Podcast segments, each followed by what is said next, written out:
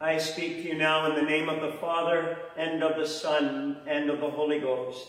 Amen. Amen. Please be seated.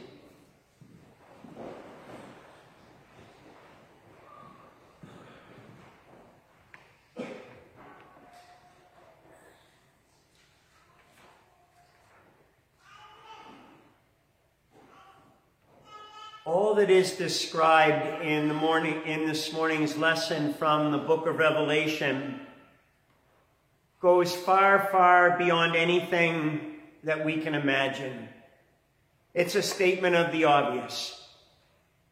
What is described is totally other than, totally different from our human experience. In fact, some would say that this lesson magnifies the gap that exists between heaven and earth. On the one hand, there is no gap. The Lord God Almighty has come to dwell with us and in us by his Spirit. The kingdom of God is among us. On the other hand, we know that we are living only in what is visible and, and physical. To a certain extent, we're limited greatly in that way. So there is a gap between earth and heaven, between temp- the temporal and the eternal, between the mortal and the immortal, the visible and the invisible. What is described is a throne, the throne of the Almighty and ever living God. There is a rainbow around it. There are 24 seats. In each seat, there sits an elder clothed in white, wearing a golden crown. There are seven lamps burning before the throne, and a sea of glass like crystal. And from the throne proceed lightnings and thunderings and voices. In a very small way, the window above the Lord's table speaks about this mysterious reality. The throne, the angelic creatures. Holy, holy, holy is the Lord of hosts. The whole earth is full of his glory.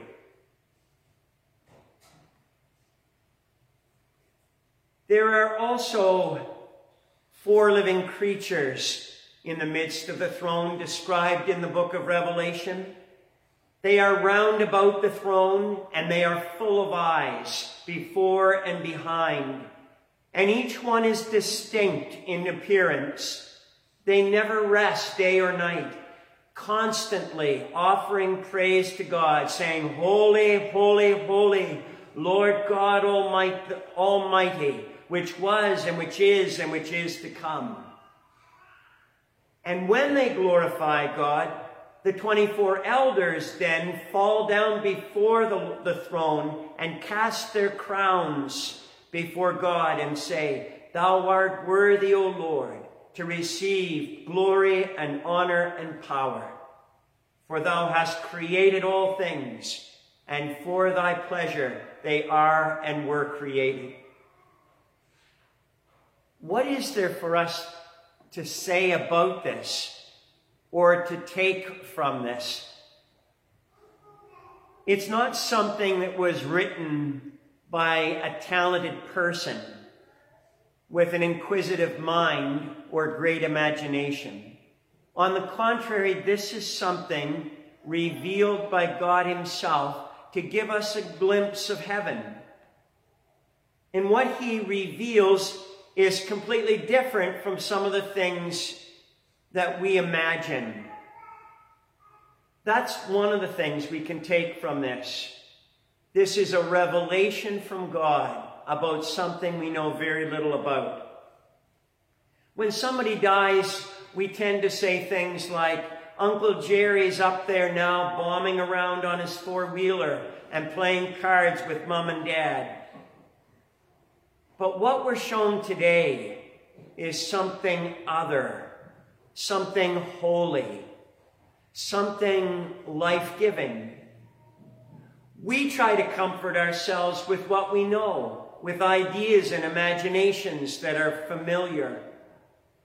but our experience is limited, and the fact is we know nothing about heaven except what the Lord has revealed to us. In response, some people will say that today's lesson sounds weird and complicated. And they'll ask again, how can this really help us? Well, at the beginning of the lesson, there's a simple image that everybody can understand. It's a picture of hope. It is the open door we talked to the children about. St. John put it this way After this I saw, and behold, a door was opened in heaven. And the first voice which I heard was as it were a trumpet talking with me, which said, Come up hither, and I will show you things which must be hereafter. Two things an open door and an invitation from God Himself that says, Come. Come up hither. In thinking about this open door to heaven, I've been reflecting on a number of people and places that have extended an open door to me. I'm sure you have your list as well. Some of these people and places have been church doors.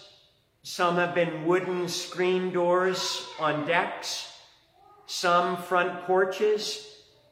Some very humble doors that open onto busy streets. Some have been office doors. Some apartment doors. Some have been dorm residence doors. Some have been in the country, some in the city. Some with paint, some without. Some wooden, some steel. Some with windows, some not. Some with flowers, others bare. Some have been in hospitals, others in businesses. And others have been vehicle doors but they've all been open doors and they've extended a welcome, a welcome that is memorable to me. Having said all that, it's possible to say at least two things about the open door which St. John saw. First, it speaks of grace, of mercy, of God's goodwill. It is, after all, God's own door, and He opens it for us mere mortals, for us miserable sinners, for us human beings. So it speaks of grace and goodwill. From our limited perspective, that door, open door says, I want to talk and share some time with you. I would like to share something of myself with you and have you share something of yourself with me. This is a remarkable thing. The one who is the maker and redeemer of the world, the high and holy one, the living and triune God, graciously has opened his door and extended an invitation for us to come up and be with him in, in eternity in all of his majesty and beauty and holiness. And he wants us to come. Truly, this is a hopeful and life-giving offer. In fact, it's a life-changing offer. The second thing about this open door, and this is a hard one. This is a very hard one. The first, it sounds great. The second is hard. The second thing about this open door is that it's the only door. It's the only door that John sees open. He didn't see a couple of doors or multiple entrances. He saw one open door. From this, we may remember what the Lord Jesus said I am the door. If anyone enters by me, he will be saved. We may think about this single door as well when we when we think about the temple veil that was torn in two on the first Good Friday when Jesus died on the cross. When that happened, the Holy of Holies, the most sacred place in the temple, became available to everybody, whereas previously it was accessible only to the high priest. Through Christ's sacrifice, the Holy of Holies was opened. We might also think of the door of the Israelites' houses when they were slaves in Egypt. On their last night in that country, they painted the blood of a lamb over their doors in order to provide a sign to the angel of death that was to pass over the land. And they were saved by the blood of the lamb. Just as we are saved by the blood of Jesus, the Lamb of God. The blood over the door saved them. The point is, there's only one door. And it speaks of God's amazing grace and love, but it also speaks the truth. The truth that as mere mortals and miserable sinners and limited human beings, we need divine assistance. We need God's salvation. Why? Why again? Because we can't deal with our hurts and our pains and our faults and our fears by ourselves. Nor can we muster any solution to the problem of death. While we may encounter many places that can provide us with temporary relief, there's only one where we can find true and lasting hope and eternal life. The one, the one that can offer us this is Christ, the Lamb of God, who gave himself as our substitute on the cross. Why and how can we make this exclusive claim? Because only Christ, the God-man, died and was buried and rose from the dead. Only Christ, the Son of God, the Son of Mary, defeated the powers of sin and death for us. Only He could provide the full, perfect, and sufficient sacrifice for our sins. In Him, therefore, and in Him alone, there is both grace and truth. In Him alone there is forgiveness, salvation, peace, and everlasting life. So through Him and Him alone, we have access to the land of everlasting life and the kingdom of heaven. He is truly the door. I am the way, the truth, and the life, Jesus said. No one comes to the Father except by me. As clear as this may be for us, we live in a society that is on a desperate search for peace and happiness and satisfaction. Our culture is pushing on many doors, looking for what is authentic, for what is genuine, for what is real. This word authentic is deliberately used. And I think that it's uh, a legitimate desire. Of course, it's a legitimate desire, but it's a, it should be legitimately considered as we talk about the door. People are looking for what is true. There are the old doors that some are still pushing on, doors of sensuality, money, power, success. But the doors that many are currently pushing on are doors of discovery. Self-discovery and discovery of the world. Discovery about the world through travel. Discovery of the natural world through agriculture.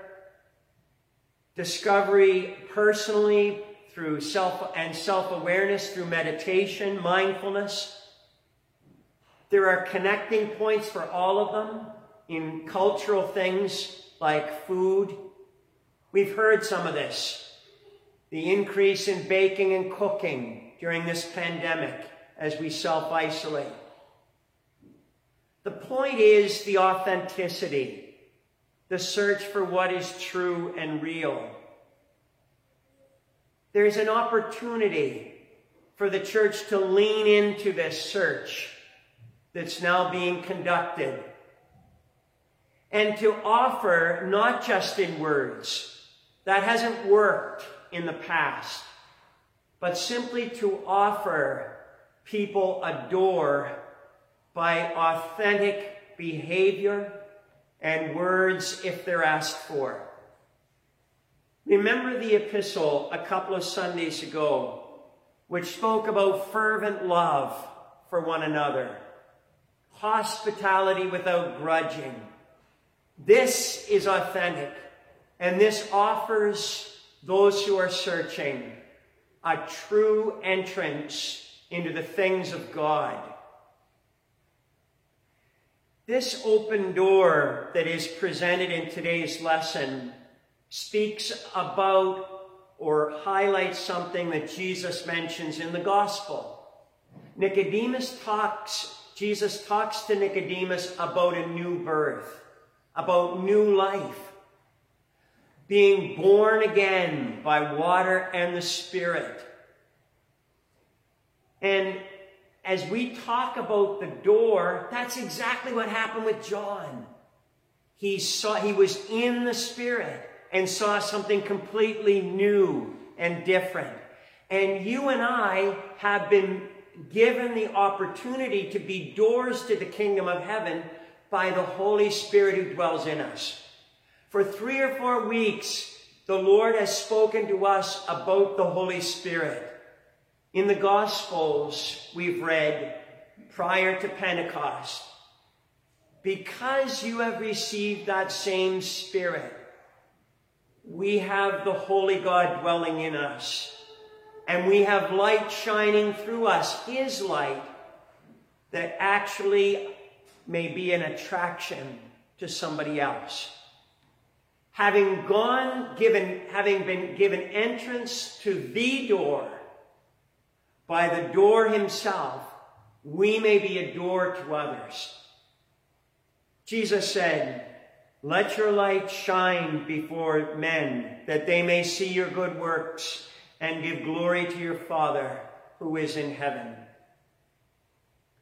Today, little Samuel comes to be baptized. And in this pouring of the water, we trust that the Lord God will wash him inwardly by the precious blood of Christ. And in that washing, the Holy Spirit will do the work. The Spirit of the living God will come to dwell in this child. And that new birth, that new life will be nurtured as that child is trained and taught by his parents and grandparents and by his godparents.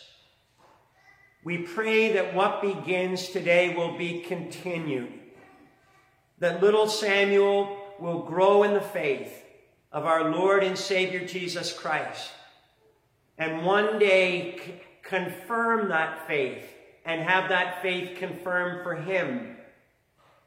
Confirm the promises that are made here on this day, that he then himself will be a door for our Lord Jesus Christ, who himself is the door, and who with the Father and the Holy Spirit be ascribed all might, majesty, dominion, power, honor, and glory, as is most justly due, henceforth and forevermore. Amen.